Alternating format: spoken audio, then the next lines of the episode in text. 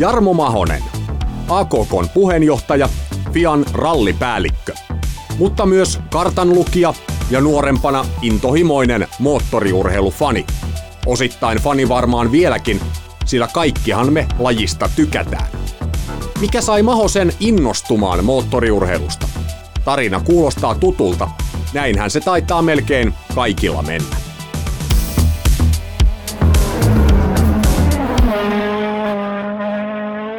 Sitten mun kaverini tuota, ajeli ralli ja hän tarvisi sitten kartturi ja sanoi, että hyppääs kyytiin ja siitähän sitten lähdettiin. Toki se meidän harrastaminen niin oli jo vähän vakavampaa, että SM-tasolla sitten kilpailtiin, mutta ei tietysti niin vakavaa kuin tänä päivänä, kun katsoo näitä nykyisiä kilpailijoita. Että sieltä se lähti, lähti ihan tämä ja aina tietysti seurannut ja kotohan nämä tulee aina, että mun isä taas niin kuin, niin, tota, ajeli moottoripyörillä kilpaa ja sitten niin, myös ralli, rallipuolella oli lähinnä huoltojoukoissa, että siellä vaihtamassa renkaita, että siitä se sitten lähti, lähti että pienestä pojasta pitäen ollut mukana joskus aikoinaan tuli jopa Ruusperin keken kanssa, kun riideltiin, niin mä sanoin sille, että jos olisin tiennyt, että tuolle ryhdyt riitelle, niin olisin ottanut sen julisteen seinältä pois.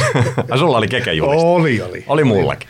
Oli, oli. Eiköhän se ollut vähän kaikilla siihen aikaan. Kyllä. Keke oli iso. Mulla, se, se, oli just siinä Akostiinin julisteen vieressä ja Akostiinissa mulla oli ihan aito nimikirjoitus. Okei. Okay. Oliko sulla tuommoisia autourheiluidoleita? Siis Keke ja, ja Agostini, nyt prätkäpuolet, siis Agostini mainittu, mm. mutta siinäkö oli sun autourheiluidolit vai oliko niitä muitakin? Oli tietystikin, lähetään ihan Timo Mäkisestä, Hannu Mikkolat ja kaikki nämä nämä, jotta tietysti muistan, jotta kun oltiin katsoa muun muassa Jyväskylää, niin meillä oli sama värinen Toyota, millä toi Toyota Levinillä Hannu voitti just sinä vuonna ja onneksi nyt poliisit ei ollut tien varressa, kun mentiin takaisin, että me oltiin sitä mieltä, että meillä on ihan yhtä hyvä Toyota Corolla. se, se ei ollut tutka vastassa silloin. ei, ei ollut, että kyllähän sitä elettiin siinä mukana. Ja tietysti täytyy muistaa, että kyllähän Pohjois-Karjalassa – mistä mä oon kotoisin Joensuusta, niin siellä on ma- maailman parhaat rallitiet. Mm, Jopa niin vetää vertoja niin kuin Jyväskylään, niin Keski-Suomen poluille, ehkä hieman kapeampaa, mutta tosi hienoja teitä. Oo, vuoristorataa Itärallissa kyllä, joo. Kyllä. Mä oon siellä useamman kerran ollut tietysti itsekin mukana. Niin. Mikä sun ensimmäinen muisto on jostakin, missä sä oot ollut mukana sillä tavalla, että konkreettisesti silmien edessä on joku laite, mikä kävi polttomoottorilla? Siis no, kilpamielessä. Kilpamielessä, no kyllä se, kyllä se varmasti meidän vanha eskortti on, millä me lähdettiin sitten niin kuin autopuolelle kilpailemaan. Tietysti noin moto, moto, motocrossi ja ne tuota, rajalvehjettä oli sitten kotona, jotta ne on niitä ihan ensimmäisiä. Musta että olla ensimmäinen kuva on Triumpin tiikeri, tiikerin 500 sen niin ohjaksessa, kun mä oon viisivuotias viisivuotias sieltä, mutta vakavasti sitten kilpailumielessä erityisesti autopuolella, niin me osallistuttiin Lieksan pienoisrallin, en muista nyt vuotta, mutta sen muistan rekkari, että se oli OJJ, oli se eskortin rekkari ja sille mentiin. Se oli vanhoja, oliko se siihen aikaan ykkösryhmän peli tai joku tämmöinen. Ja kyllä, kyllä me taidettiin se voittaa muistaakseni sitten, että Mustosen Sepon kanssa tietysti, joka valitettavasti nyt tota, poistui keskuudestamme viime vuonna, niin hänen kanssa sitten niin tota, ajeltiin ja sitten ilmoittauduttiin SM ja sitä koluttiin. Ja jossain vaiheessa tietysti sitten saatti meillä isot velatkin jo niskassa, kun me vaihettiin sitten tuommoiseen lansiaan, lansiaan, mutta sitä se Seppo ei kyllä koskaan oikein oppinut sitä nelivetoa sillä tavalla ajamaan. Että kyllä me siellä oltiin varmasti joskus viidesakissa, mutta ei sen ylemmäs.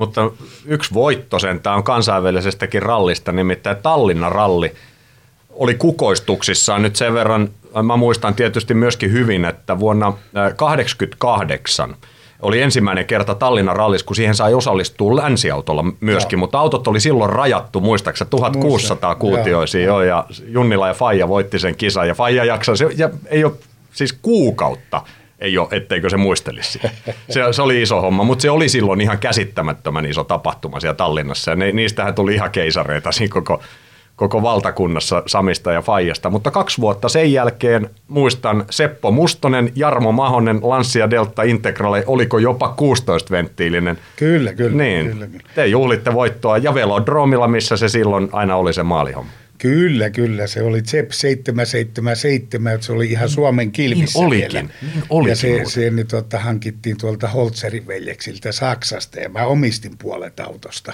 Okei. autosta ja, niin, tuota, me tehtiin semmoinen siihen aikaan edellisessä ammatissa, niin saatiin tuota velkaa, lyöttiin nimet papereihin ja ennen kuin se auto oli niin kuin tavallaan maksettu ja hävitetty, niin meillä oli kuusi autoa siinä välissä, tuli aina vaihdossa, vaihdossa niitä ennen kuin päästiin omillemme, mutta olihan se sellainen seikkailu. Ja kyllähän se siellä oli uskomaton fiilis siellä niin kuin Tallinnan rallissa, Oltuoman rallissa, ja niin tota, me, me vielä niin muistan silloin, niin ajateltiin, niin kun oli lähtöpäivä, muistaakseni oli perjantaina lähti kisaa niin me ajateltiin aamulla vielä käydä yksi pätkä kattoon, vaikka niitä ei oikein saanut käydä kattoon. Ja taksi tuli vastaan ja siihenpä se loppui sitten se meidän harjoitteluauton taru, taru kun huitastiin lepikkoon lepikkoon siitä ja hirmu nopeasti vaan huoltomiehille soittamaan, tulkaa tänne, ottakaa trailer ja pressut mukaan.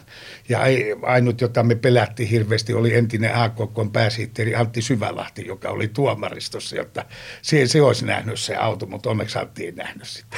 Tämmöinen, tämmöistä taustaa, kato, mä en tiennytkään. Nyt tapahtumasta on kulunut 30 vuotta. Mietipä vähän, 30 vuotta. Joo, kyllä aika lentää ja onneksi rikokset vanhenee. No ne, ne vanhenee, ne, aina autourheilurikokset vanhenee 30 vuodessa helposti. Kyllä, kyllä, vähintäänkin. Minkälainen tunne se oli muuten tuommoisen pitkänkin, siis tavallaan pitkän harrastusjakson jälkeen voittaa tuommoinen kilpailu, koska siellä on aina, niin me muistetaan Seppo Mustonen, hyvä kuljettaja, mutta niin kuin se itsekin sanoi, että ei ihan siellä kansallisessa kärjessä, mutta perinteisesti sanottuna heti kuumimman kärjen perässä. Että hyviä aikoja ja hyviä sijoituksia, mutta sitten tuommoinen, kun pääsee kerran voittamaan rallin, sehän on oikeastaan ihan sama mikä ralli se on, se fiilis on sama, koska tähän pätee tämä vanha sanonta, ei tarvitse olla paras kaikista, riittää kun on paras paikalla olevista, ja näin tapahtui myöskin silloin 90. Aivan, olihan se tietysti huikea juttu. Ja erityisesti se, että minkälaiset yhteistyökumppanit meillä oli. Meilläkin oli niin tuota, tupakkayhtiö, joka tavallaan niin kuin sponssasi meidät sinne. Ja tietysti niin, ei pelkästään se voitto, mutta ne kemut sen jälkeen, niin niin, niin, niin semmoisia ei ollut osallistunut. Toki täytyy muistaa, että sinä aikana, niin kun puhutaan Suomen kärjestä, on Sundströmin Mikot, Antero Laineet, kaikki, niin meille me oltiin niin kuin hyviä kavereita ja tietysti aina se humppatuokio sitten odotti aina kisan jälkeen näin kansallisesti, jotta silloin varmasti enemmän oltiin y, niin kuin kanssakäymissä, mitä ollaan tänä päivänä kilpailijat keskenään. Ihan varma, koska nyt lähdetään saman tien kotiin.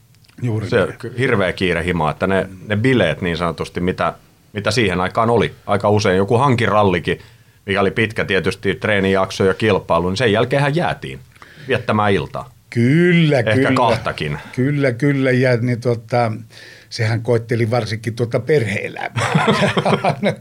niin tuota, kerrankin muista, olikohan se Kotkassa, niin me keskeytettiin eka EKlla ja sitten niin tuota, tuun kotiin sunnuntaina ja kysyttiin, että missä sä olit? No me tuota. Siis mehän sanoin, niin, niin, mutta kun tuloksessa näkyy, että keskeytitte jo lauantai-aamuna.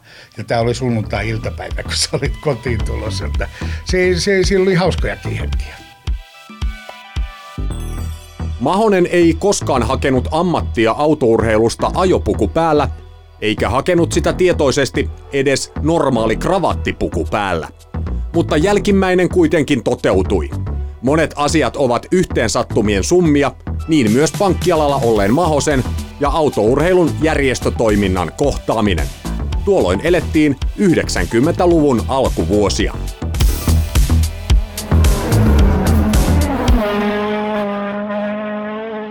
No kyllä, kyllä se yleensä niin kuin varmasti hy, monellekin tapahtui, että eihän se ollut niin kuin suunniteltu. Yhtäkkiä oli vaan, niin muistaakseni tuota, valtakunnallisessa lehdessä, olikohan se Hesarissa oli, jota haettiin AKK pääsihteeri. Ja sitten mä olin tavannut silloin sen puheenjohtajan Karjo Sulperin. Sulperin ja sitten niin tuota, mä ajattelin, että sam- samalla kuin vaimo, vaimo ammattinsa puolesta, niin tuota, jos, jos hän halusi eteenpäin, niin piti tulla sitten tänne Etelä-Suomeen. Suomeen, niin sitten lähdettiin sitä katsoa. mä soitin sitten Karille ja eihän tie, tietysti tiennyt sitä työstä oikein paljon mitään. Että ensimmäinen kysymys oli, että no paljonko sitä maksetaan. Niin Kari totesi, no tämä yleensä ei ole ensimmäinen kysymys näihin hmm. asioihin. Ja siitä se sitten meni tämmöisten niin tota, haastattelujen kautta ja lopultahan ne sitten valitsi, valitsi mut, joka oli tietysti itsellenkin vähän yllätys. Toki tietysti siihen, siinä aikana niin tuota, itseluottamus oli aina korkealla tämä uskonut ketään muuta valitaan kuin muut, mutta silti se oli sitten yllätys. Yllätys ja siitähän se sitten lähti.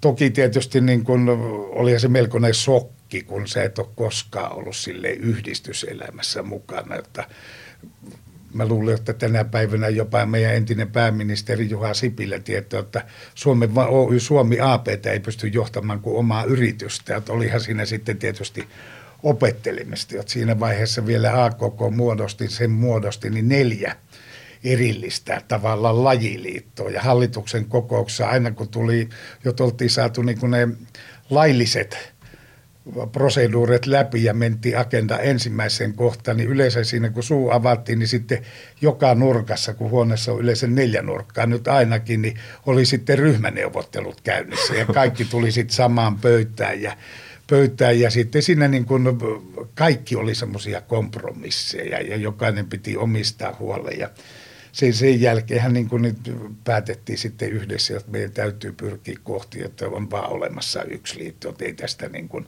pitkällä tähtäimellä tule mitään. Ja sittenhän se prosessi johti siihen, että 9, oliko se 93 sitten niin kuin tavallaan tämä nykymuotoinen AKK perustettiin. Oliko se niin, että silloin tuli vastaus osakeyhtiö myöskin siihen rinnalle? Vai? Ei, ei vielä silloinkaan ihan, olikohan se vuoden, vuoden kaksi, en muistanut tarkkoja vuosia, niin tuli AKK Sportsihan, me, me oltiin ensimmäinen suomalaisessa urheiluelämässä, joka perusti tämmöisen markkinointiyhtiön, jonka liitto omistaa sataprosenttisesti. Siinä, siinä vaiheessa jouduttiin hakemaan ihan verottajalta päätöksiä ja kaikkea tämän tyylisiä, jotta tämmöinen yleensä onnistuu. Ja siitä, siitä lähtihän sitten yhtiö on, yhtiö yleensä perustettiin sitä varten, että koettiin jo siinä vaiheessa, että jos halutaan toimintoja kehittää, niin sehän on selvää, että se vaatii aina taloudellisia resursseja. Ja nähtiin, että ei voida mennä jäsenistön lompakolle joka vuosi ja nostaa jäsenmaksuja. Pitäisi olla joku semmoinen automaatti, automaatti, joka tuottaa sitten toiminnallista ja taloudellista tulosta liitolle jolloin, jolloin niin kuin taklattiin myös pois semmoinen, että niin tuota, se raha, mitä tienataan, niin se aina palautuu tavallaan autourheiluun, joka on tietysti hyvä. Se, se on täysin erilainen kuin tuolla Fiassa, jossa yleensä niin tämmöiset asiat on mennyt yksityisten taskuun, taskuun jotta niin tuota, siinäkin varmasti riittää tulevaisuudessa haastetta. Minkälaisen autourheilukentän sä sait johdettavaksi siihen aikaan, kun puhutaan 90-luvun alusta? Varsin rikkinäisen, niin kuin totesin tuossa, niin jokaisella oli omat etus. Siellä oli yksi suuri, oli Sauli, Suomen autourheilijoiden liitto. Sittenhän siellä oli Autoliiton autourheiluosasto, työ, to, to, toi, Tullin autourheilu osasto ja Moottoriliiton autourheilupuoli. Ja se, se oli varsin rikkinäistä ja niitä neuvotteluja tosiaan käydään aina neljän liiton kanssa, niin se joskus osoittautuu jopa liiankin vaikeassa. Mutta lopulta tietysti järki voitti, että kyllähän sitten ihmiset näki, että tämä on se tulevaisuus, mihin meidän täytyy lähteä. lähteä ja samalla sitten hakea niin kuin tunnustusta myös ministeriöistä ja niin edelleen, päästä valtioapukelpoiseksi ja kaikki tällaisia asioita, niin ne sitten toteutui kuitenkin tämä yhdistymisen myötä. Siihen maailman aikaa rallin MM-sarjakin oli erilainen ihan jo pelkästään nyt ajatellaan niin, että rallin MM-sarjan TV-oikeudet oli täysin vapaat. Kuka vaan pystyi kuvaamaan niitä ja, ja luojan kiitos, että näin oli aikanaan, koska Pulkkis Timo ja Matilaisen Seppo kiersi rallin MM-sarja ja dokumentoi sen. Nyt, nyt tänään se tiedetään, että se on dokumentoitu, ei se silloin siltä tuntunut. Mutta jos Timppa ja Seppo ei olisi pyörinyt, niin rallin MM-sarjan videomateriaali Suomessa olisi huomattavasti todella todella laihaa kuin että mitä silloin videostailin aikaa ja, ja näitä videoflashin aikaa tapahtui. Mutta joka tapauksessa Jyväskylän suurajot myöskin tapahtumana oli aivan toisenlainen kuin mikä se on tänä päivänä, mutta sitten tullaan siihen 90-luvun alkuvuosiin, jolloin sekin alkaa kehittyä se homma. Tulee nimisponsoria, ja niin poispäin. Ja jos mä oon oikein ymmärtänyt, niin sä oot aika voimakkaasti juuri sen takana, että Neste tuli mukaan Jyväskylään. Alkuhan se oli, oliko se nyt Neste Thousand Lakes ralli ja sitten se muuttui Neste ralli Finlandiksi ja niin poispäin, mutta kuinka vahvasti sä muistat nämä neuvottelut silloin? Ja miten, miten se tapahtui se, se Nesteen mukaan? Kyllähän, ky, kyllä mä niin hyvinkin muistan, että niin, jos aloitetaan ihan sieltä historiasta, niin kyllähän siellä oli ollut tämmöisiä kuin Union aikana oli jo mukana ja Finnoil ja niin oli semmoisella pienemmällä panostuksella siellä mukana ja sitten itse asiassa tämä, että mistä tämä kaikki johtuu, oli se, että niin entinen järjestäjä ei pystynyt enää selviämään niin tuota, taloudellisista velvoitteista. Velkaa alkoi olla, siihen aikaan puhutaan tämmöistä, tänä päivänä tietysti kuulostaa niin suurelta, mutta semmoinen kolme miljoonan takamatkalta jouduttiin lähtemään. Ja nyt puhutaan lähtemään. markoista tietysti. Nyt puhutaan joo. markoista tässä yhteydessä ja silloin tämmöinen iso päätös, minkä AKK-hallitus teki, jotta me otetaan ja siirretään tämä projekti nyt itsellemme. Tietysti se oli ollut aina AKK, jotta eihän FIA myöntänyt oikeuksia muuta kuin kansalliselle liitolle ja ja kansallinen liitto sitten harkitessaan voi siirtää niitä järjestäjäoikeuksia, jotka tässä yhteydessä oli sitten Jyväskylän suurajat ryllä, jonka muodosti taas Autoliiton eri osastot. Niin sitten ajauduttiin tämmöiseen tilanteeseen ja, ja, ja siinä tuli varsinkin täällä Helsingissä niin kaikki noin suurten yhtiöiden rahoitus johtajat ja talousjohtajat tutus, kun kävi ruinnaamassa, että antakaa nyt vähän maksuaikaa, että me kyllä tästä selvitään. Ja samassa yhteydessä sitten aloitettiin neuvottelut vakavasti Nesteen kanssa ihan tästä pääsponsorista. Näin jälkikäteen katsottuna tietysti meidän suhde kesti näin kauan, se on pisin yhteistyö suhde varmasti koko sarjassa yhden yrityksen kanssa ja silloin, silloin lähdettiin rakentamaan ja jälkikäteen tietysti jo silloin vähän ajan kuluttua tuli mieleen, että olisiko, olisiko ollut viisampi olla myymättä nimeä, mutta se sekki siinä pöydällä, niin se sai tuon niskan niin taipusaksi, jotta sekin meni siinä yhteydessä. Ja tietysti oltiin, pakko oli hankkia sitä rahaa siihen pyörittämiseen pyörittämiseen ja miksi markkinointiyhtiö, niin markkinointiyhtiössä pystyttiin taas niin kuin arvonlisäverot vähentämään. Se jo pelkästään sen ralliohalla osalla merkitsi noin 600 000 vuodessa, joka varsin paljon oli rahaa siihen aikaan. Ja puhumattakaan siitä, että taas jäsen, sitä ei voi liitossa tehdä, koska silloinhan tämmöinen lainausmerkeissä liiketoiminta, niin se taas sisältää aina riskejä. Ja tätä kautta se lähti ja silloin saatiin näitä sopimuksia. Sittenhän se vuosi vuodelta tietysti aina neuvoteltiin uusiksi. Ainuthan tietysti aina semmoinen huono puoli on siinä, jos mietitään niitä negatiivisia puolia, että ollaan näin, näin ison sopimuksen ääressä ja saadaan niitä, nyt kun tapahtuma-arvohan kasvua on kasvanut kuitenkin niin kuin mediassa ja muutenkin kaikissa näkyvyydessä vuosi vuodelta, niin sitten aina kun se sopimusaika oli ohi, niin tuota, sitten kun sä yritit saada vähän sitä sopimussummaa suuremmas, niin se vastakysymys oli, että mitäs me saadaan lisää. Niin ei, ei, teillähän on jo kaikki, mitä teille voi antaa enää niin. lisää, jotta sen ulosmittaaminen, niin se oli, se oli aika vaikeaa. Eihän kysymys ole pelkästään tietysti siitä, että minkälainen sekki laittaa pöytään, vaan mitä markkinointiarvoa se tuo tullessaan. Ja enitenhän mä ainakin tässä yhteydessä on jäänyt kaipaamaan sitä, että juhannukselta kaikki Suomen nesten liikenneasemat, niin sitten niin sinne ilmestyy niin tuota, panderollit ja portaalit, jotta ralli on tulossa. Mm. Ja sille tämmöistä ihan euromääräistä arvoa on vaikea laskea, mutta se, se on kuitenkin ollut aina huomattava ja se jää nyt ikävä kyllä pois, kun tullaan tähän kyllä. päivään, mutta mennään takaisin tuonne mm. alkuaiheukkeen. Sä viittasitkin siihen, että nimi myytiin, ja siitä me päästään hyvin tähän nimeen Jyväskylän suurajot. Mä oon ymmärtänyt, että sehän, senhän omistaa, onko mä oikeassa, Jyväskylän suurajot ry. Kyllä. Ja he eivät antaneet sitten jatkossa käyttöön tätä nimeä. Näin mä olen kuullut, onko mä oikeassa vai väärässä? No he olisi, niin tuottaa, me ei olisi saatu vuokrata se nimi, mutta se hintapyyntö oli sellainen, jotta niin tuota, se oli enemmän siinä vaiheessa, kun meillä oli varaakaan. Ja, ja niin tuota, sitten tehtiin päätös, että me, me ei niin sitä haluta tuommoisilla ehdoilla, jotta lähdetään rakentamaan ihan uutta brändiä. Ja siinähän on päästy niin pitkälle, että vieläkin porukka puhuu nesterallista, vaikka sitä ei ole niin kuin olemassa. Että kyse, kyse niin tuota, ne neuvottelit ei valitettavasti johtanut tulokseen ja ehkä siinä niin kuin suurin syy oli se, että osapuolet oli aika lukkiutunut, toiset oli sitä mieltä, että me tullaan niin kuin, niin kuin ollaan tultu varastamaan osaa suomalaista historiaa, mutta sitten toisella puolella, kun katsotaan ihan niin kuin otetaan niin kuin nämä fiilikset pois tästä ja tunteet tästä asiassa, niin meillä ei ole MM-ralli eikä niin edelleen, jos me ei ole sitä pelastettu siinä. Eli on vaikea kuvitella suomalaista autourheilua ilman, ilman niin tuota, tätä liikettä, mikä silloin tehtiin. Ja tämän päivänhän taas yleisölle, nuorisolle, niin meikäläisen ikäiset muistaa tämän suoraan jo, mutta ei se kyse on niin kuin, niin kuin kaikki tietysti tässä elämässä, niin se on feidautunut jo aika paljon sitten se nimi siellä, että nyt ei ole ollut edes vai, vaikka 70, 70, 70 vuotisjuhlavuosi on niin kuin ensi vuonna, niin ei meillä ole ollut semmoista edes niin kuin yritystä tavalla, jotta me niin kuin jotain tämmöistä tuotaisiin takaisin, jotta se, se on mennyt niin kuin eteenpäin niin kuin maailma yleensä.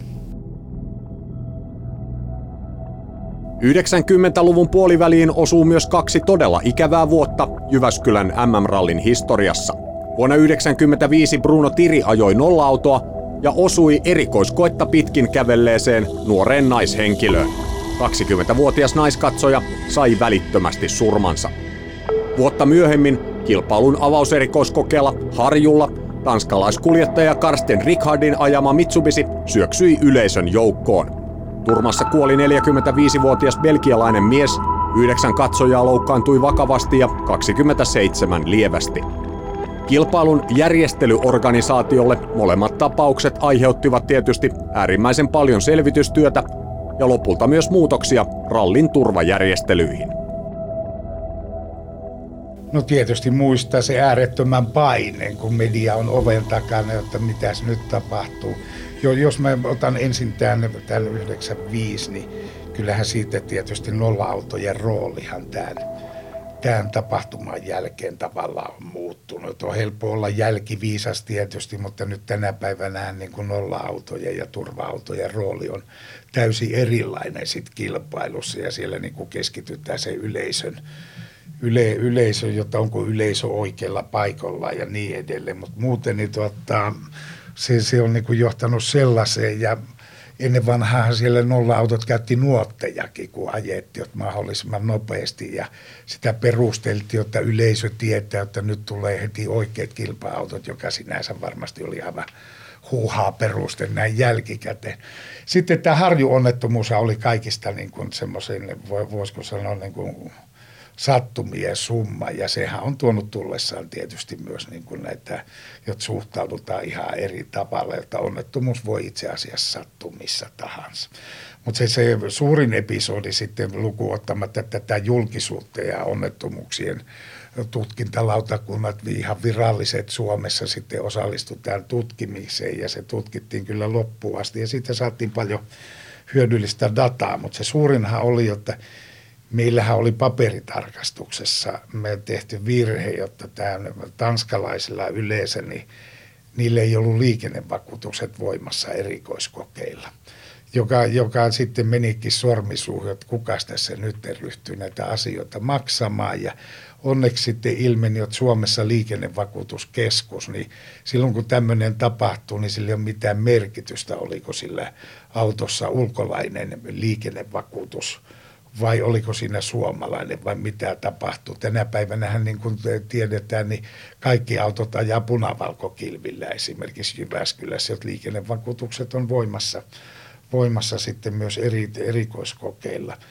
Niin se johti siihen tietysti, että niin Suomessa ajetaan Suomen lain mukaisesti, jotta me niin kuin tavallaan sitten vältyttiin tässä suurilta – voisiko sanoa korvaukselta, mutta sitten tapahtui sille, että liikennevakuutuskeskus ryhtyi perimään sitä tanskalaiselta vakuutusyhtiöltä sitä, mitä tämä oli maksanut. Ja ne ryhtyi perimään sitä Tanskan liitolta, joka oli menossa konkurssiin sen takia. Ja tuota, se oli pitkä prosessi siellä ennen kuin sitten käsittääkseni Tanskan valtio sitten niin tuota, hellyi hell, hell, vähän antamaan sitten tukea se asia saatiin siellä ratkaistua. Mutta tämä, tämä on jo, nämä, nämä onnettomuudet tietysti on inhottavaa, jotta niiden pitää ensin sattua ennen kuin näitä asioita todella niin kuin katsotaan niin kuin sitä yleisöturvallisuuden näkökulmasta. Ja 95 hänen, tällä tytöllä oli kummassakin kainalossa oli poika, ne kerkisi hypätä pois ja jätti tytön keskelle tietä.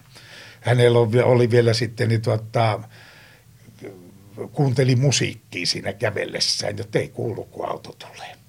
Eli, eli valitettavia yhteensattumia ja toki, toki ei, eihän silloin, jos tämmöistä sattuu, niin jostain aina löytyy se, on, oliko puutteita, vaan mistä, mistä oli kysymys. Jotta kyllä se aiheutti paljon, varsinkin sisäisesti myös, niin jotta aivan erilainen turvatyö alkoi myös Jyväskylässä. Aiheuttiko näiden onnettomuuksien jälkipyykki sulle unettomia öitä? No en mä nyt voi sanoa, että unettomia öitä, mutta onhan ne mielessä, että niin tuota, kyllä, kyllä mulle enemmän niin tuota, on aiheuttanut varmasti niin, otan esimerkiksi äh, Argentiinassa, kun auto meni yleisö, onneksi siinä ei kuollut ketään, mutta ne tota, muutettiin kuuden ihmisen, kuuden ihmisen niin kuin loppuelämä kun niin, niin vakavasti loukkaantuvat. Ja se oli heidän Patton, joka ajoi, ajoi silloin ulos sinne ja ihmiset oli väärässä paikassa. Niin silloin tuli illalla itseltään kysytty, että onko mun pakko tämmöistä tehdä, tehdä, jotta kun tämmöistä pääsee tapahtumaan. Mutta en, en, en mä niin tuota, sanoisi, tietysti enää muistakaan, että on niin pitkä aika, mutta kyllä, kyllähän se vakava juttu oli. Ja se, se erityisesti, että aina kun onnettomuus tapahtuu, niin sitten niitä asiantuntijatahoja on esimerkiksi meillä Suomessa tunnetusti, niin niitä löytyy, jot missä vika ja miten tehdä ja niin edelleen. Se johtaa tämmöiseen juupaseipäs keskusteluun, keskusteluun, että siinä välillä faktat niin kuin unohtuu. Ja oikeudessahan siitä oltiin siitä asiasta ja on, onneksi sitten niin tuota kuitenkin – pystyttiin osoittamaan, että me, meillä sen aikuiset turvajärjestelyt kaikki oli sillä tasolla, että ei voitu näyttää, että tämä olisi pystytty estämään niin kuin niille silloisilla säännöksillä. Suomen MM-ralli on kiistatta MM-sarjan parhaiten järjestetty kilpailu kaikilta osin. Olenkin monesti sanonut, että sellaiset ihmiset, jotka käyvät katsomassa MM-rallia vain Jyväskylässä, saavat periaatteessa väärän kuvan MM-sarjan kisoista. Miksi Suomi on niin paljon edellä muita maita?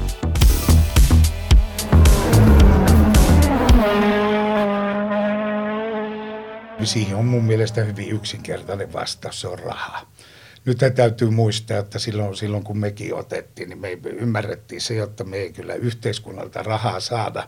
Jotta hieman, niin voi sanoa, on kateellinen esimerkiksi tuolle meille etelänaapurille, joka saa semmoiset avustukset valtiolta, niin me nähtiin, että ainut semmoinen teko, mitä me pystytään tekemään, on tämä rallin kaupallistaminen. Ja toisena vuotena, kun ensimmäinen, me oltiin ensimmäinen maa maailmassa, joka teki tämmöisen huoltoparkin, keskitetyn huoltoparkin MM-sarja ja kaikkea, niin mä joudun käymään silloin sen FIAN puheenjohtajan Max Mosleyn luona, koska toi oli kirjoittanut silloinen FIAN tarkkailija, oli kirjoittanut raportti, jotta Suomi uhraa urheilun kaupallisuuden alttarille. Niin te voitte kuvitella, että minkälaisia niin nämä tarkkailijatkin oli nämä mä kutsuin heitä sporttiniilois si- siinä vaiheessa. Ja meille, meille se oli vain niin kuin ehdoton edellytys tehdä tästä tosi kaupallinen, jotta me pystytään yleensä se järjestämään. En muista niitä lukuja, mitä siihen aikaan oli, mutta tänä päivänä jo täytyy muistaa, että ensimmäinen auto kun starttaa, niin 700 000 euroa on jo palannut ilman, jotta on tullut mitään takaisin. Eli täytyy muistaa, että tuommoisen MM-rallin budjetti tänä päivänä on yli neljä miljoonaa ja se pitää kerätä niin kuin sekä pääsylipputuloina että sitten yhteistyökumppaneilla, niin se, se pakotti meidät lähtemään sille tielle, jotta tehdään tästä kaupallinen. Tuli, jotta mitä me voidaan tehdä. Tehtiin strategia, että meillä on niin sanotut city-ihmiset, kaupunki-ihmiset, niille pitää järjestää hyvin helppo tapa tulla perheinen katsoa ralliautoja ja maailman tähtiä. Ja sitten on se toinen puoli, jotka menee metsiin katsomaan näitä erikoiskokeita. Ja yleensä ne ei vielä pidä sitten toisistaan. Toinen on sitä mieltä, että ei, ei tämä on ihan humppaa, mitä siellä tehdään. Että ainut oikea ralli on siellä metsässä. Ja sitten perheelliset kysyy, että no miten me voidaan niitä lastenvaunuja työntää siellä metsässä. Eli tämä tässä on ollut, mutta nythän se on niin kuin tavallaan sekin täytyy taistella läpi. Että meillä oli jopa kuljettajia, jotka totesivat, että ei tämmöistä voi tehdä. Suomalaisia kuljettajia, kuljettajia, että ei tämmöistä ja herra jestas, jotta joudu, joudu, ihminen joutuu maksamaan, jotta pääsee huoltoparkkiin nauttimaan. Ja kaikki tämmöinen, että aina pitää askel askeleelta näyttää, miltä se näyttää ja tienata se arvostus tavallaan sille asialle. Jotta kyllähän siellä varmasti oli aika paljon – niin kuin hiljaisempaa nyt tänä, tänä vuonna, kun ei rallia järjestetty.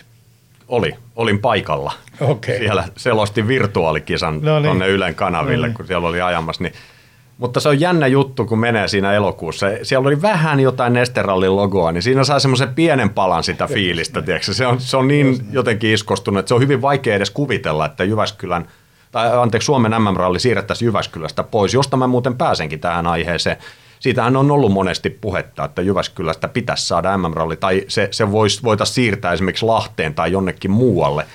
Aina silloin tällöin tämä tulee esiin, mutta aina se pysyy siellä Jyväskylässä. Miten realistisena sä näet sen, että, että se joko pysyy siellä ikuisuuteen niin sanotusti, tai, tai sitten, että jossain vaiheessa joudutaan väkisin sen eteen, että ajetaan jossain muualla, että keskuspaikka siirretään toisaalle?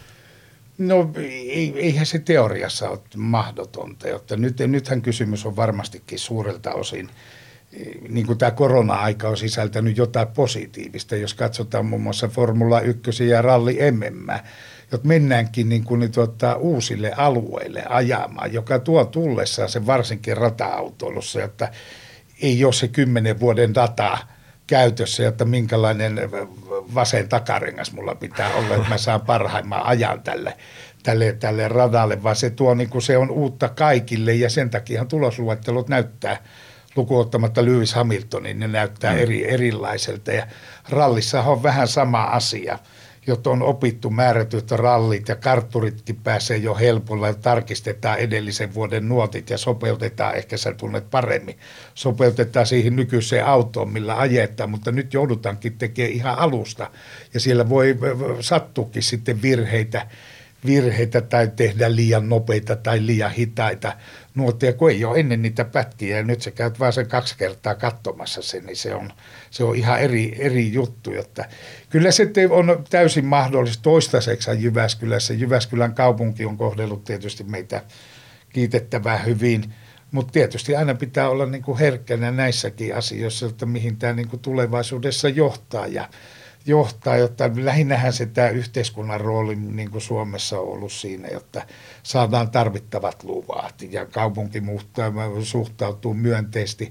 Sehän suuri ongelma on aina tämmöiselle, että kun suuri tapahtuma tulee, on se kaupunki mikä tahansa, niin esimerkiksi hotellien hinnat kaikki, niin ampuu sitten kattoon, jotta välttämättä ei ymmärretä sitä, että kannattaa tehdä näitä asioita pitkällä tähtäimellä.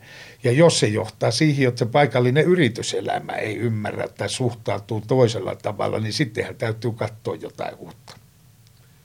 Tästä me päästään jotain uutta ja uuden katsomisesta sun omaan työuraasi ja nimenomaan autourheilun puolella. Sä oot ollut nyt pitkään Jyväskylän rallissa johtotehtävissä, sä oot johtanut AKKta – sitten tuleekin yhtäkkiä tilanne, että nyt voidaan vähän kansainvälistää hommaa, eli sä siirryt FIAN palvelukseen. Miten tämä lähti?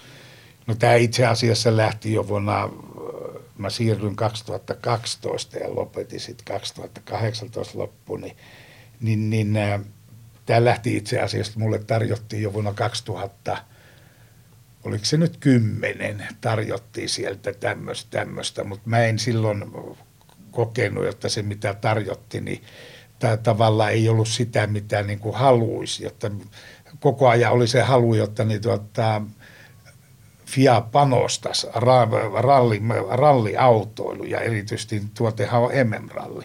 Mutta se oli siellä niin kuin tämmöisenä pikkuosastona pyöri muiden joukossa ja sitten niin tota, 2012 niin tämä mun pieni päällikkö kooltaan tarkoitan, niin soi, soitti ja sanoi, että nyt on tehty päätös, jotta saat niin kuin tavallaan tämmöiset vapaat kädet perustaa nyt Fian tämmöisen niin kuin ralliosaston, joka lähtee sitten hoitamaan maailmanlaajuisesti näitä. Ja se nyt sitten jo houkutteli niin paljon. Ja toki tietysti täytyy muistaa, että ei, eipä täällä varmasti mulla ollut paljon annettavaa enää myöskään myöskään sitten niin tuota, näihin liittoasioihin, joista mä olin tavallaan luopunut jo vuosia sitten, mutta syylliseksi aina mut kaivettiin kuitenkin, kuitenkin mikä tietysti on normaali kaikissa, kaikissa niin tuota, suomalaisissa lajiliitoissa. Ja se, se, oli sen verran houkutteleva se tarjous, jota sitten niin tuota, vaimon kanssa puhuttu, mä sanoin, no mikä, että, jotta lähdetään sinne. Ja täytyy olla kiitollinen niistä ajoista, jotta pääsi katsomaan sieltä, sieltä kautta. Ja niin kuin – sä itse oot kiertänyt näitä MM-rallia, niin sähän tiedät, jotta miten, minkälaista se on ympäri maailmaa. Ja kyllähän me ollaan niin kaukana edellä Suomessa oltu aina näistä asioista, mutta se on ollut tavallaan myös eliehto pysyä kalenterissa. Ja mitä kauemmas me tullaan menemään, niin sitä vaikeampaa se on, jotta pelkkä maine ei riitä, vaan se pitää sitten niin tuota, pystyä kyetä osoittamaan. Tästä on semmoinen hauska anekdootti olemassa, jotta noin osallistuvat autonvalmistajat, rallitiimit vuosittain päättivät aina tämmöistä palkinnosta, ketä, kelle se niin kuin vuoden parhaan rallin palkinto annettaan. Ja me muistaakseni saatiin joku palkinto viisi vuotta peräkkäin ja sitten se lopetettiin se palkinto, Joo. että se tulee aina Suomelle, Suomelle. Ja tietysti me oltiin sitä vastaan, mutta se ei auttanut. Joo, se oli, vuoden, se oli vain yksi kerta niin. vuoden paras MM-ralli. Joo, se tuli joka kerta ja sitten no turhaan tätä nyt enää jakaa, kun se tuli ylivoimaisesti. Mutta silloin kun sä menit tonne Fiaan ja sä sait MM-sarjan hoitaakses markkinointiasioita ja just tätä, että nostetaan sitä profiilia, niin mä kysyin tuossa jo aiemmin, että minkälaisen autourheilukentän sä sait hoitaaksesi silloin 90-luvun alussa kotimaassa. Mutta mitä sä näet sen, mitä muutoksia tapahtui niiden vuosien aikana, jolloin sä olit Fiassa rallin MM-sarjan puikoissa? No täytyy ensimmäisenä tunnustaa sellainen asia, että Fialla ei ollut minkäännäköistä strategiaa eikä semmoista, että olisi katsottu esimerkiksi viisi vuotta eteenpäin, että mihin me halutaan mennä tällä. Ja, niin, niin, niin, äh, sitten niin kuin tietysti se on vähän sinisilmäisyyttä, kun tulee täältä Pohjolasta, että miten asiat on toiminut ja miten niitä pitää hoitaa. Siellähän varsinkin on tämmöinen, jotta autourheilussa ei ole koskaan tärkeää, mitä päätetään, vaan kuka päättää. Ja tämä koskee tietysti varmasti kaikkea muutakin urheilua, että mä kutsun niitä, että toppatakkimiehet aina sitten niin pahoittaa mielessä tästä asiasta, mutta strategia ei ollut, no me tehtiin siinä, niin tuota, toki yhteistyössä tehtiin tämmöinen strategia, sitten, että missä meidän täytyisi olla, ja siinä ensimmäisenä oli semmoinen, että meidän täytyy niin istuu faneihin, fanejen housuihin, mitä he haluavat ja mitä he haluavat nähdä. Ja tämä johti taas siihen, että muistan ikäni, minkälainen sokki se oli autonvalmistajille, kun mä pidin palaveri heidän kanssaan. Ja mä ilmoitin, että nyt tämä pojat lähdetään tekemään, että meidän täytyy tuoda uudet autot, kai siellä oli täysin hiljasta ja ne kysyivät, että minkälaista. Mä sanoin, no lähdetään siitä, että 600 hevosvoimaa, hevo, hevosvoimaa ja näyttäviä autoja, niin se oli täysin hiljasta. Ja sitten muun muassa Markus Grönholmin entinen päällikkö sanoi mulle, että sä oot ihan crazy, että eihän semmoista pystytä toteuttamaan, mutta ensimmäisen kerran koko FIA-historiassa istuttiin autonvalmistajien kanssa ja tarjosi heille, että suunnitellaan yhdessä.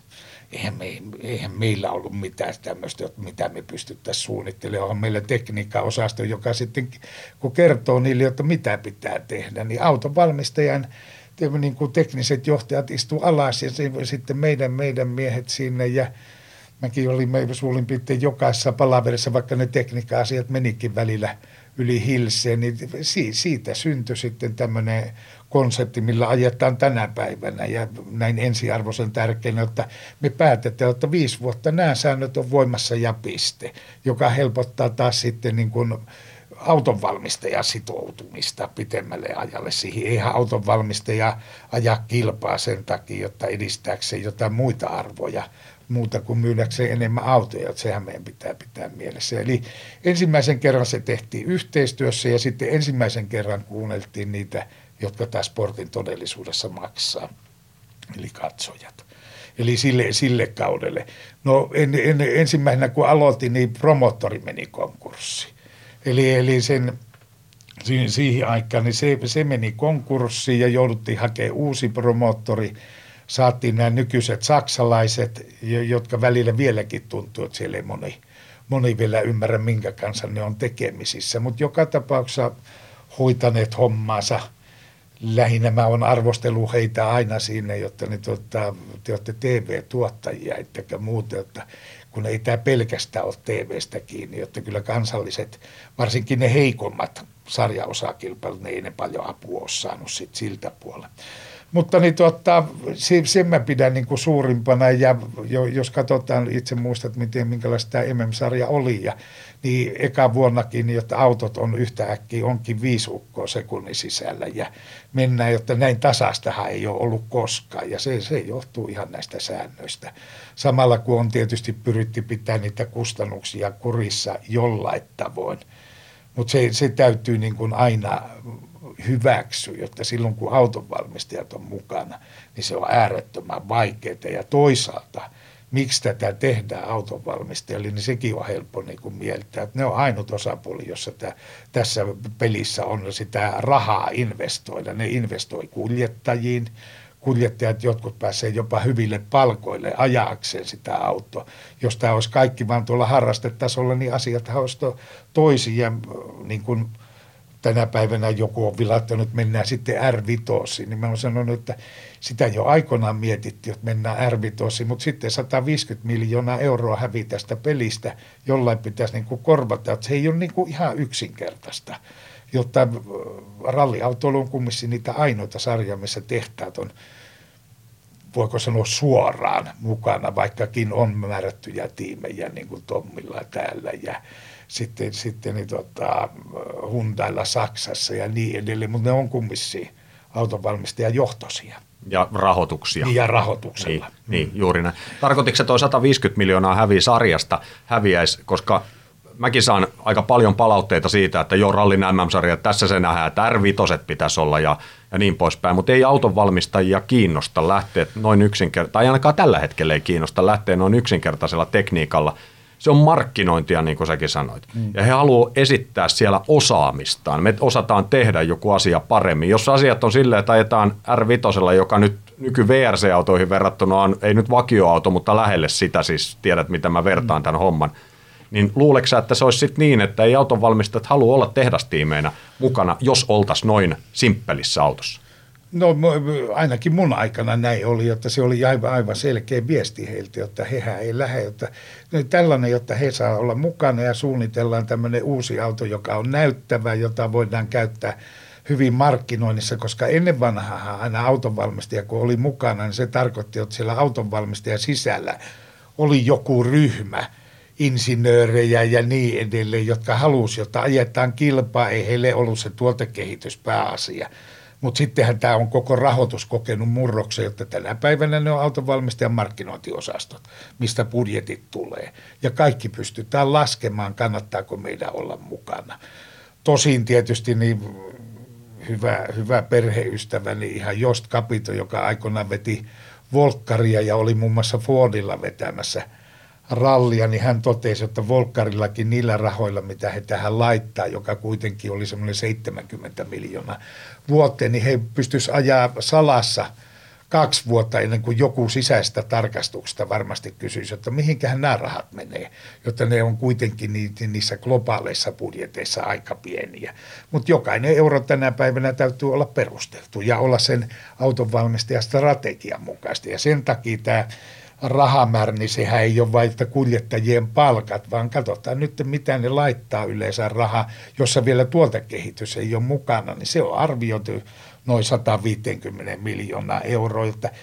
Sitten täytyy muistaa, että katsojan kannalta, niin en tiedä, onko, onko oikeassa vai väärässä. Jos sä näet niitä joka viikonloppu Suomessakin, kun meitä jonne katsoo, niin miksi se sua niin kuin hirveästi sitten kiinnostaa, jos ei tule jotain erityistä erityistä, varsinkin näitä hardcore-faneja, näitä innokkaita rallifaneja, niin kyllähän ne haluaa nähdä sitä ralliautoilua maailman huipulta.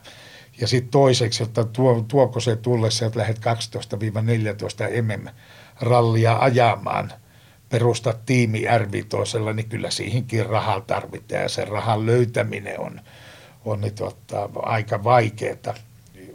Tietysti rata-autoilussa on esimerkkejä, että perustetaan joku halpa ja sitten jos autonvalmistaja siitä kiinnostuu, niin ne katsoo, että toihan on hyvä, me lähdetään mukaan.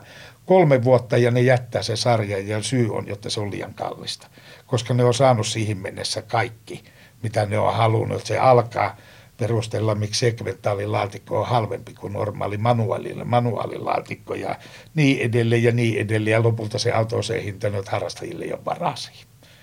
Näin, näin, se, näin se mm. vaan kehittyy. Ja näin, näinhän on tapahtunut myös niin kuin ralliautoilussa. Ja, ja, ja tuo, minkä mainitsit, niin mulle, mulle se oli aina tämmöinen kunnia-asia ja tärkeitä, jotta auton valmistajat aina perusteli, jotta he pystyvät osoittamaan sitä omaa erinomaisuutta.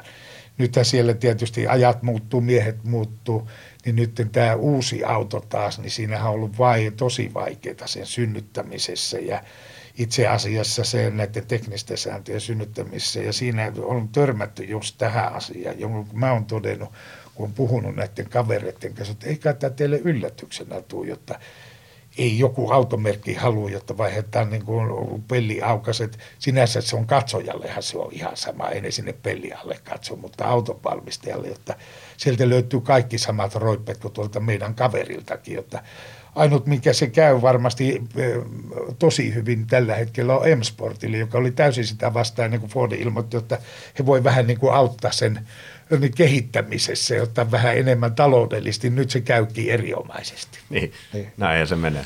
Onko nyt tilanne se, että kaikki nämä kolme mukana olevaa tiimiä on allekirjoittanut niin sanotusti paperin ollakseen mukana myöskin 22 eteenpäin? Musta käsittääkseni ei ole allekirjoittanut, mutta ovat luvanneet, jotta tulevat olemaan. Mutta siinä on vielä monta, mutta myös FIA on tehnyt, tehnyt päätöstä, jotta niiden täytyy jollain tavalla osallistua siihen kehittämishankkeeseen. kehittämishankkeeseen. Että katsotaan nyt, mitä siitä tulee. Mutta sehän on selvää, jotta ei pelkää niin tota, puhutaan niin sanotusta power trainista siinä autossa, jos hinta on 750 000, niin autossa tulee tuommoinen puolentoista miljoonaa euroa auto, että tuskinpa niitä paljon täällä Suomessakaan näkyy, muuta kuin emmemmän yhteydessä. Niin, toivottavasti näkyy emmemmän yhteydessä, näin, näin voidaan sanoa. Silloin kun nämä uudet säännöt tuli, niin tietysti tai joka kerta kun tulee uudet säännöt, niin se, niiden taustalla on myöskin se, että se houkuttelisi mukaan lisää autonvalmistajia. Kyllä.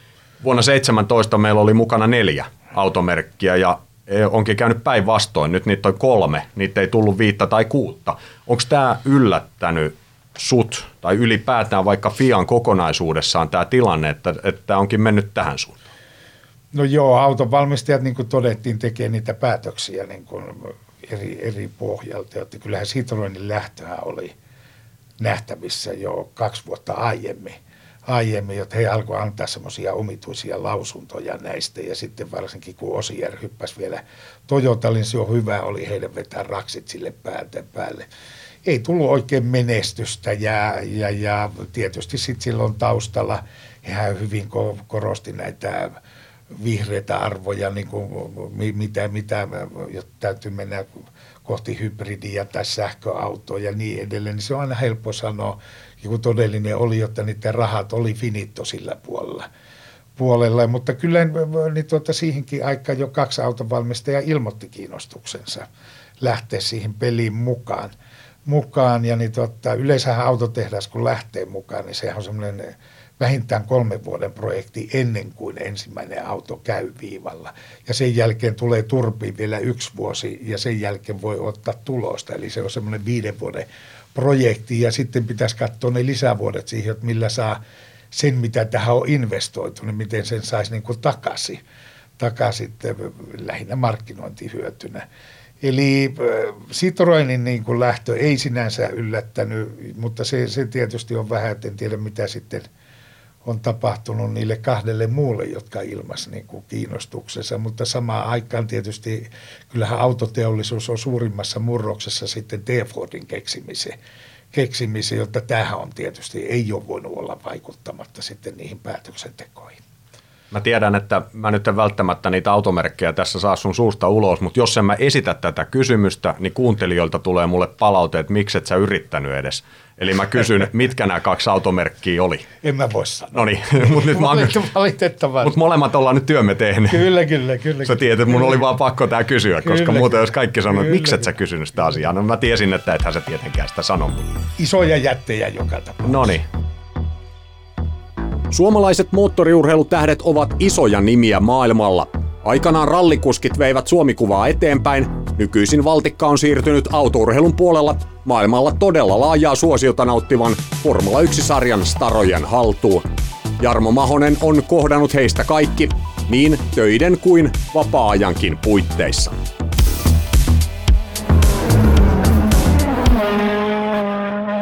No ensimmäiseksi tietysti voisin todeta, että niin, niin, niin, kun tässä ikää kertyy, niin mä koen, että on ollut etuoikeutettu tietysti, että tunnen nämä kaverit, kaikki on nukuttu samoissa sängyissä ja muutakin tehty semmoista, jota ei välttämättä niin kuin, varmasti ole edistänyt semmoista suurlähettilästouhua, mutta joka tapauksessa niin Mä, mä olen tuossa viimeksi viime viikolla ja kun olympiakomitean kokoukset ja puheenjohtajat vaalit tuossa lähestyi, niin todennut, että minusta aikoinaan Martin Saarikangas, joka veti Masajalsi, niin hän eräässä seminaarissa totesi, että hänen alallaan siihen aikaan, kun hän kävi myymässä autoja, niin Suomi tunnettiin kahdesta asiasta. Siitä, jotta niin tuota Suomi maksoi sotakorvaukset ihan sentilleen tai pennilleen siihen aikaan ja autourheilijoista. Että kyllähän meidän autourheilijat tuolla maailmalla on niin tuottaa aivan eri sfääreissä. Mä oon sanonut, että kyllä Kimi Räikkönen on tunnetumpi kuin Teemu Selänne. Teemukin on hyvä kaveri, mutta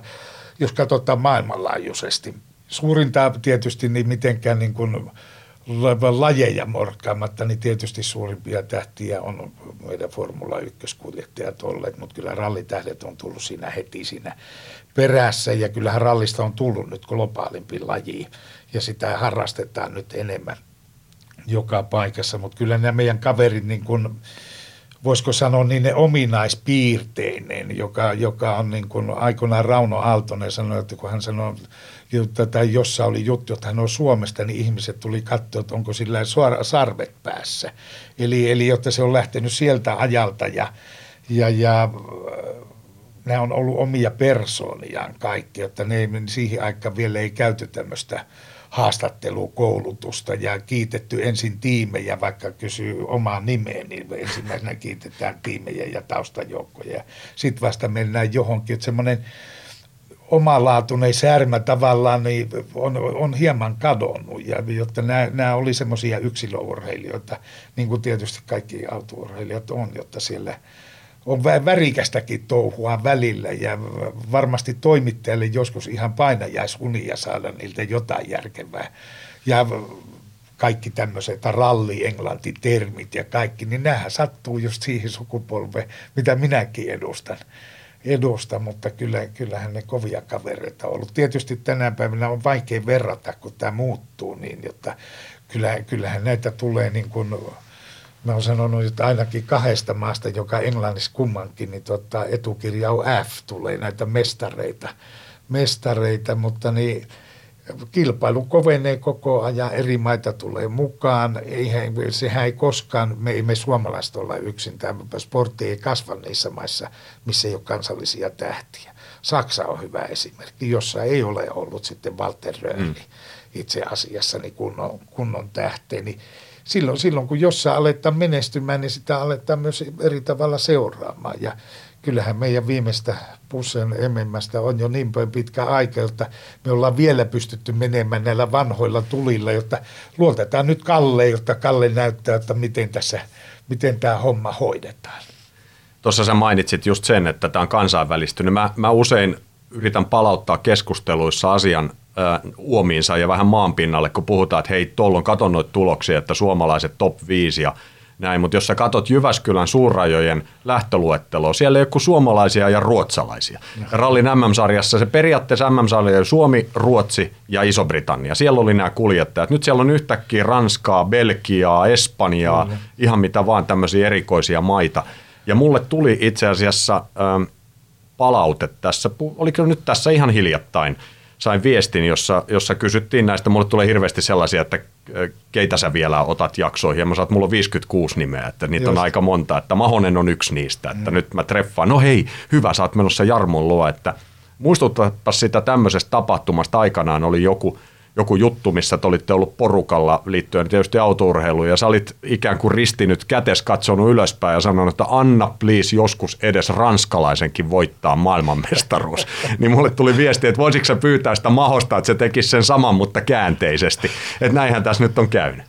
Kyllä, kyllä. Jotta en, ennen vanhaa niin mä olen sanonut, että silloin aina niin kymmenen sakissa löytyi vähintään viisi suomalaista. No niin, just. Ja, ja, ja tosi, tosi hyvillä niin kuin autoille, että sittenhän tämä MM-sarjan koostumus on muuttunut niin paljon, että ää, se aina riippuu mistä, mistä tätä katsotaan, mistä suunnasta, mutta esimerkiksi tämä, tuossa en, en voi olla kommentoimatta, että oli tämmöinen haastattelu muun muassa, jossa Toyota vähän niin kuin ihmetteli, että tätä Hyundai touhua, kun se käyttää eri kuljettajia niin, niin, niin se ei ollut Tommi, mutta ti, tiimistä ne niin arvosteltiin, niin se on ihan tahallaan tehty, että me haluttiin – jotta on enemmän työpaikkoja. Jotta silloin ennen vanhahan myös tehtiin aivan sama, että kun tultiin Suomeen, niin auton valmistaja katsoi, että kukas meillä olisi siellä Suomessa, joka voisi viedä tätä meidän autoa kovaa ja antovat sellaisen vaikka Kyösti-Hämäläiselle tai jo, jollekin muulle.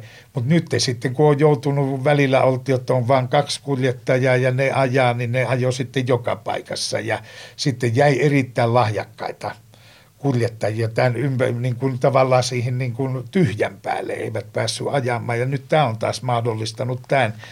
Se, mä ymmärrän, että se on kalliimpaa tietysti, mutta edelleen korostan, että ei se noissa valmistajien budjeteissa, niin sillä sinänsä on niin kuin merkitystä. merkitystä. Mutta niin tuota, se koko autourheilun tai MM-sarjan niin kuin tämä sisältö on muuttunut niin paljon. Välillä huonompaan suuntaan, välillä parempaan. Että se on niin kuin, kyllähän meidän niin kuin, tavallaan täällä Suomessa kasvetaan vähän väärin tähän. Mä sanon, että autourheilu tulee äidinmaidon mukana meille ja se on iso ja erityisesti ralli, ralliurheilu, jotta eihän ralliurheilu ole premium-urheilu tuolla maailmalla. Muista sitä kuvastaa eniten, että mä yritin tehdä sellaista, että meidän pitäisi niin kuin päästä sille, että jos, jos järjestäjä haluaa järjestää esimerkiksi kaksipäiväisen ralli, että se olisi mahdollista. Että aloitetaan aikaisin perjantai-aamuna ja tullaan lauantaina iltana, niin tuota, maali ja hurjat bileet päälle ja sitten kunnossa missä tahansa, niin sunnuntaina pääsisi jo kotiin sen jälkeen, että se olisi sopinut varsinkin Suomelle. Mutta sitten törmättiin tällaisen ongelman, että englantilaiset muun muassa halusi järjestää rallin maanantaina ja tiistaina, vielä tänäkin päivänä, koska he eivät pääse – mediaan viikonloppuna, koska on premium-liiga jalkapallossa, rugby, niin edelleen, krikeetti, mitä nyt tahansa löytyy heillä. Ja sitten vasta jostain, jossain siellä kaukana tulee tämmöinenkin instituutio kuin MM-ralli Englannissa, jota me ollaan pidetty hirmu hienona. Eli ei löydetty vaan sitä yhteistä päivämäärää, mitä niitä. Sitten Etelä halusi järjestää keskellä viikkoa, että ei tulisi yleisö, koska ne ei osannut hanskata näitä uusia määräyksiä niin kuin yleisöturvallisuudesta. Eli tämä on hyvin moni, monimutkainen ja kompleksi työkenttä, jotta pitää, kaikki on vähän kompromissia. Jokainen kärsii, mutta pääasia, että se suunta on oikein.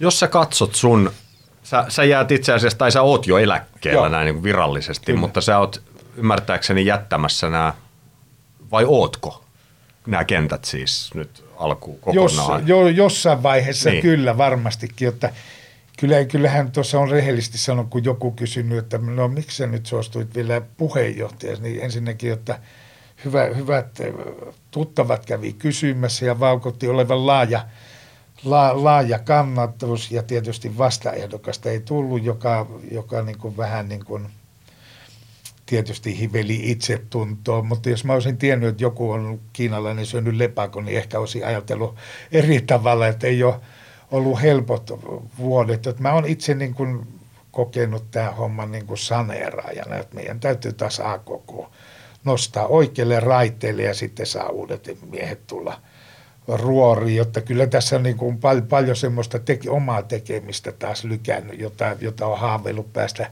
tekemään, mutta jossain vaiheessa varmaan, että en, en ole niin kuin minkäännäköistä edes ajatellut, jotta miten tästä eteenpäin hoidetaan tämä homma nyt ainakin pois ja tehdään parhaamme sen osalta, osalta jotta pystytään niin kuin takaamaan tämä. Ja niin kuin edelleen, niin tähän on ihmisten välistä kanssakäyntiä ja välillä koirat haukkuu ja reki kulkee ja näinhän se tahtoo olla. En mä tiedä yhtä urheilulajia, missä kenttä ei olisi viisaampi kuin ne, jotka vetää sitä liittoa. Näin se vaan on. on. Ja valitettavasti niin kuin meillä on aina, riippuu mistä päin sä katot ja miten sä katot näitä asioita, niin mutta pääasia, että tämä on niin oikeudenmukaista ja turvallista tämä autourheilu. Ja Suomi on liian pieni maa ammattimaiseen autourheiluun autourheilu, jotta niin tuota, harrastajia täytyy kuulla, jotta mekin on vähän varmasti niin ihan tunnusta olevani tämmöinen myöhäisherännäinen, jotta se on, se on vähän niin kuin tuolla keskusjärjestössäkin, jossa, jos oot niin kuin kauan, niin sulla tämä vertaisin vaikka, että olla, olet liian kauan tuolla Formula 1 varikolla, niin se muu maailma hämärtyy sitä ympäriltä ja sä rupeat sitten antamaan neuvoja jopa Putinille, miten Venäjää pitää johtaa. Näin, näinhän, näinhän se menee, jota on tervettä tietysti katsoa eri puolilta. Ja mä koin, että on ollut etuoikeutettu sitten näkemään koko maailman autourheilu, miten sitä tehdään eri, maa, eri maissa. Ja, ja ne kirii hirmu kovasti. Ja sitten täytyy muistaa, että ilman ruohonjuuritasosportti, niin eihän meillä ole näitä tähtiäkään. Jotta se, se, se vaan aina meidän täytyy pitää mielessä. Kaikista olisi hienoa tehdä tuolla vaan MM-tasoisia tapahtumia, mutta kyllä se kaikki lähtee vaan sieltä jokiskisasta, kisasta, joka on mitä totisinta sporttia, että sinne voin toivottaa tervetulleeksi kaikki maailmanmestarit eh, lajista riippumatta ja turpiin tulee. Niin siinä melkein näin, käy. Näin, niin siinä melkein käy. Jos sä katsot, sä oot ollut 30 vuotta noin suurin piirtein, no. mä vähän pyöristä mukana järjestöhommissa ja siihen vielä oma harrastus taakse ja lapsuusvuodet ja kaikki tällaiset, jossa autourheilu on mukana. Millä tavalla sä katsot tuota pitkää janaa, jos sun pitää ikään kuin tiivistää se tällä hetkellä? Mitä sä olet autourheilulta saanut? No hyviä ystäviä, niin, joka tietysti, mä oon sanonut, että mä en ole Facebookissa, kun mulla ei ole kavereita, mutta niin tota, ja tietysti sitten niin täytyy muistaa, että esimerkiksi tälleen kotimassa, niin sehän ihmiset, joita sä tapaat, niin se on läpileikkaus Suomen kansasta.